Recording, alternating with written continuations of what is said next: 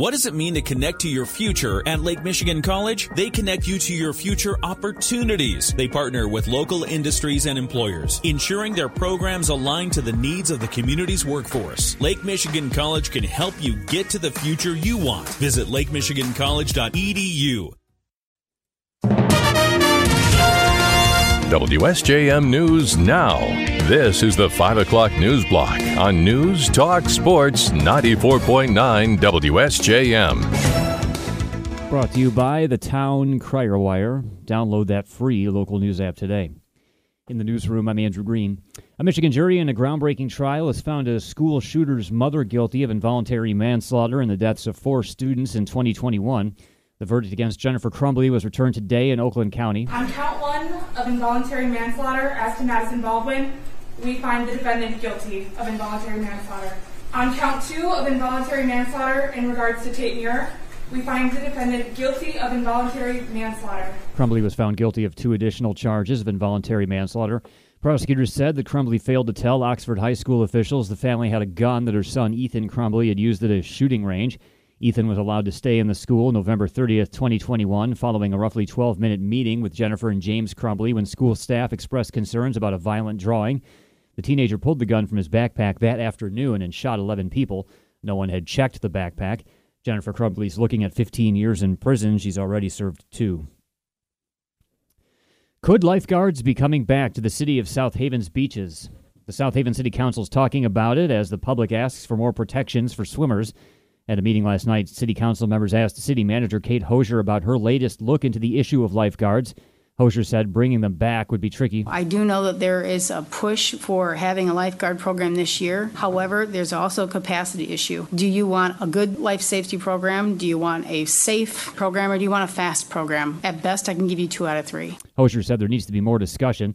Councilmember Joe Reeser said he doesn't blame anyone, but he thinks it is time for some movement on the question. The frustration I think a lot of people have is that we've talked about this a year ago and we ran out of time. And now we're talking about it. It's finally come up again. And it feels like we're under the gun that we're going to run out of time. And when it comes to people's lives and safety, I don't know why we keep running out of time, how this keeps happening. Hosier said the details will be provided to council members at a March 5th work session, and the matter will be further explored during a priority setting meeting on March 11th. There have been no lifeguards at South Haven's beaches for more than two decades. The city ended the program due to liability and how much it cost for insurance. Recent deaths have prompted the public to question whether lifeguards could be brought back.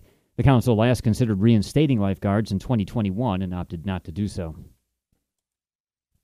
The city of Benton Harbor has received a clean audit for the fiscal year that ended in June. At a meeting last night, commissioners heard from CPA Paul Matz with accounting firm Rehmann. What we issued was the unmodified audit opinion. That's the clean audit opinion. That's the opinion you want to achieve during the audit process. It's the best opinion, the highest opinion that we can give that, yes, we believe these to be accurately stated financial statements. Matz said a recent $6.5 million grant from the state to shore up the city's pension fund is not reflected in this audit because it's too recent.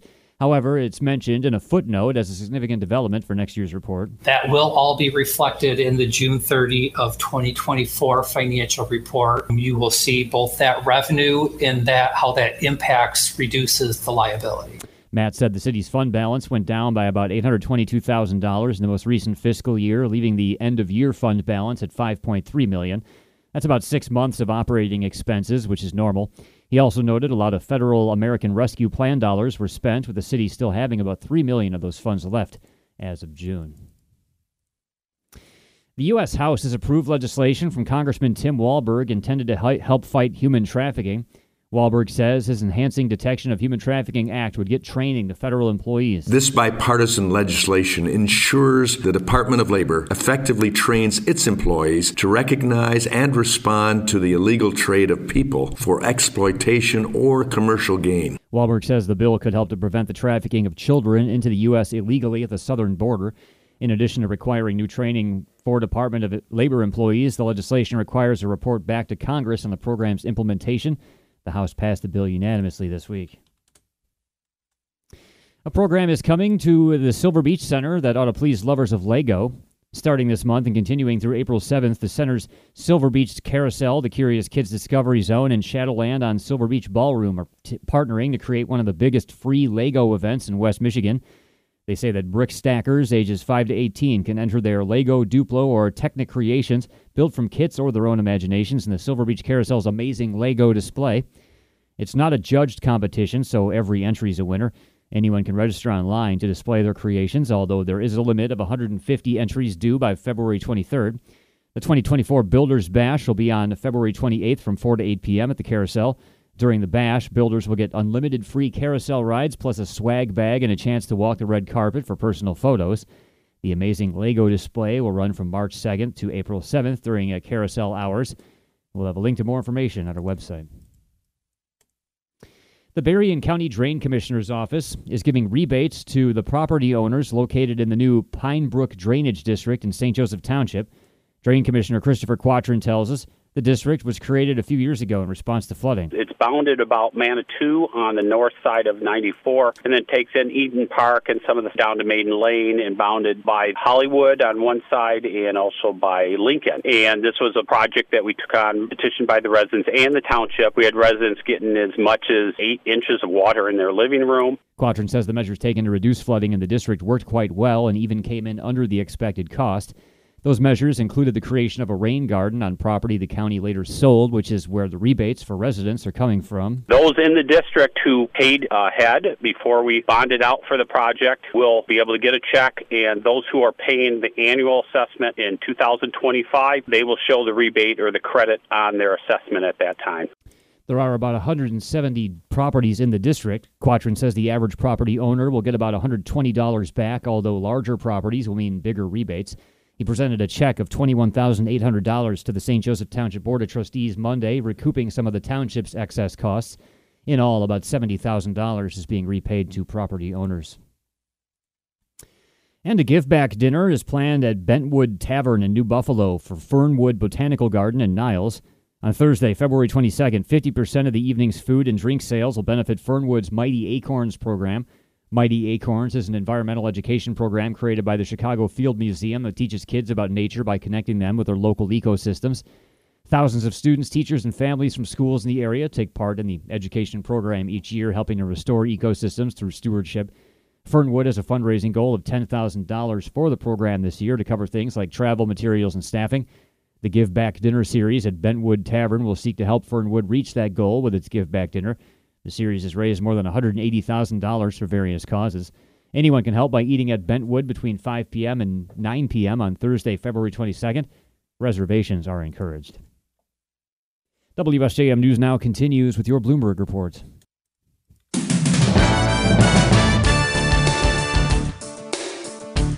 WSJM News Now continues. A federal appeals court in Washington has ruled against former President Donald Trump and his legal team regarding the federal election interference case against him. Trump and his lawyers argued that he was immune from facing criminal charges because he was the president, but the panel, in a unanimous ruling, said he can face prosecution. More now from ABC's uh, chief Washington correspondent Jonathan Karl, who says the D.C. appeals panel also didn't buy the argument that Trump was acting in his official capacity when he peddled false claims about the 2020 election. The uh, decision takes on the question, which is related but also separate, of whether or not what Trump did to try to overturn the elections uh, results of 2020 was part of his official duties. They very forcefully and very aggressively say that this was not part of the official duties of presidents, that he was trying to involve himself, the counting and certifying of electoral votes, in something that there is absolutely no role for the president of the United States. The court found that if the president were to be immune, he would be untouchable by all three branches of the government, essentially making him above the law, and Trump could appeal the decision to the Supreme Court. Key mediator Qatar says Hamas's response to the latest plan for a ceasefire in Gaza and the release of hostages was generally positive. But in its own statement, the militant group reiterated its demand for an end to the war with Israel, something that Israel thus far has ruled out. Qatar's prime minister announced the response today during a news conference with Secretary of State Antony Blinken, who said he would brief Israel's leaders on it when he meets with them tomorrow. Blinken met with Saudi Arabia's crown prince the day before. He said the Saudis still have a strong interest in normalizing relations with Israel. President Biden today spoke out about the latest bipartisan border bill and funding for Ukraine and Israel. He's criticized former President Donald Trump and congressional Republicans, accusing them of blowing up the deal. More from ABC's Karen Travers. In a forceful political speech at the White House, President Biden slammed former President Trump for pressuring congressional Republicans to oppose the bipartisan border bill. He's not interested in solving the border problem. He wants a political issue to run against me. The president said Republicans have a choice to make. Who do they serve? Donald Trump or the American people? Karen Travers, ABC News, the White House.